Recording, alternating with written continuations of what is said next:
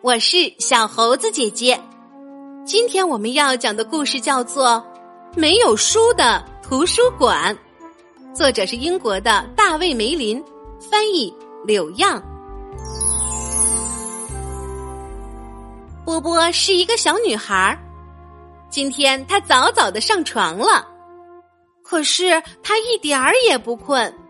她决定读一读最喜欢的书，这本书很棒，讲了一个臭脚女巫的故事。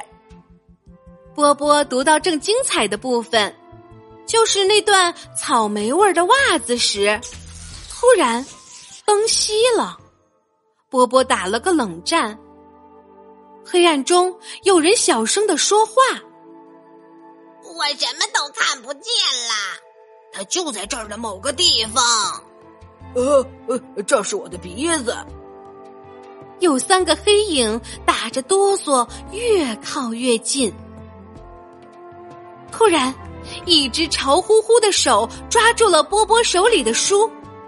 一切发生得太快了，波波还没有反应过来，他紧紧地拽着手里的书，和那本书一起被猛地拉到了空中。我拿到了！一个声音尖叫起来。波波紧紧地闭着眼睛，牢牢地拽着那本书，害怕掉下去，所以他压根儿不知道自己是怎么穿过卧室的墙壁，来到外面的夜空，最后抵达一座高塔的。你知道吗？5分钟之前，这里根本没有什么高塔。等波波反应过来，他发现自己来到了幽灵图书馆。我一定是在做梦，波波心想。他可从来没有见过什么幽灵，他不止一次想象过幽灵的样子，不过绝对和他面前的这三个家伙不一样。你好，高个子说，我叫书虫。我叫傻个儿，另一个声音说，他绕着波波的脑袋飘来飘去。我是尼康，波波脚边冒出了第三个声音。这真是个惊喜啊，欢迎来到幽灵图书馆。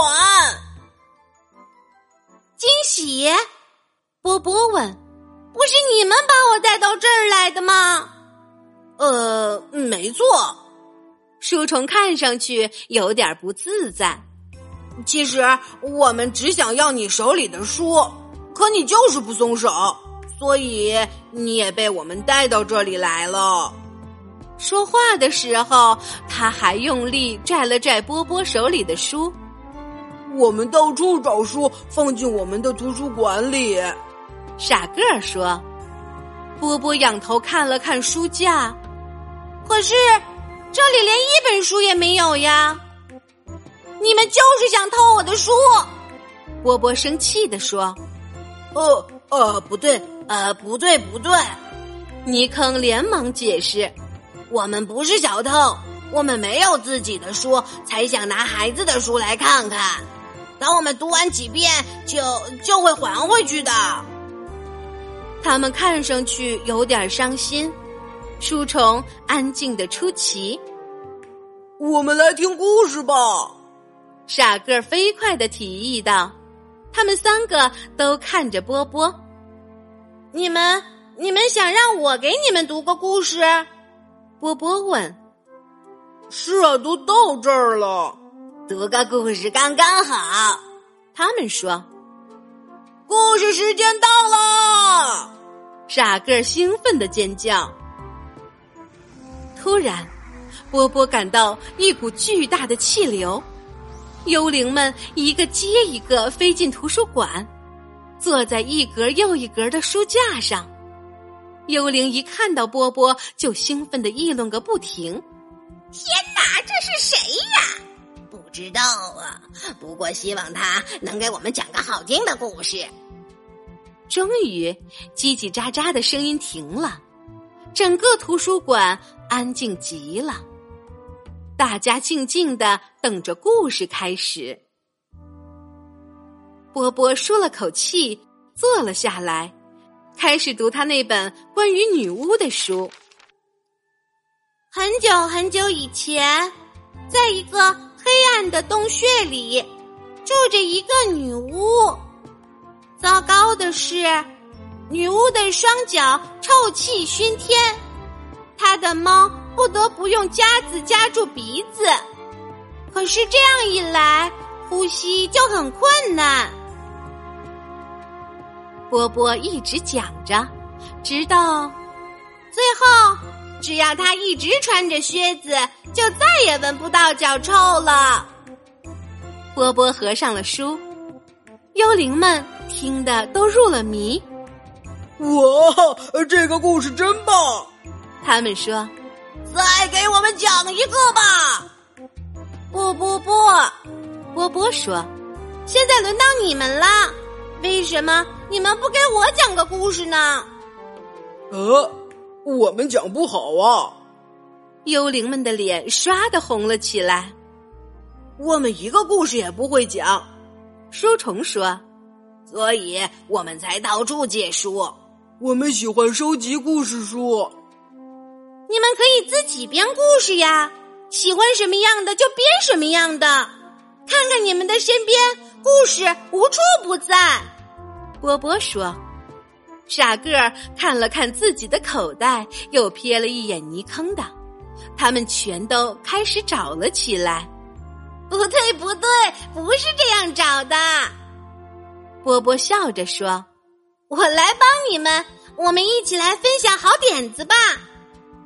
幽灵们高兴极了，他们立刻大声说出了自己的点子。这里肯定有很多的幽灵，他们发出各种各样的声音，还有神秘又可怕的影子。他们长着斗鸡眼，呼吸的声音很小很小。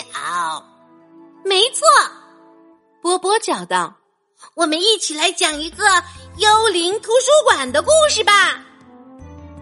所有的幽灵都认为波波最会讲故事，因为他总是能在最恰当的地方变出最有趣的声音。于是大家安静下来，听波波讲属于他们自己的故事。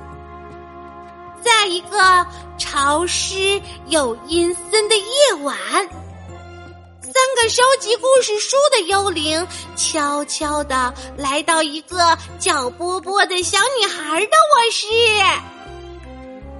就这样，波波讲，幽灵们也讲。现在，幽灵图书馆里已经有了数不清的故事了。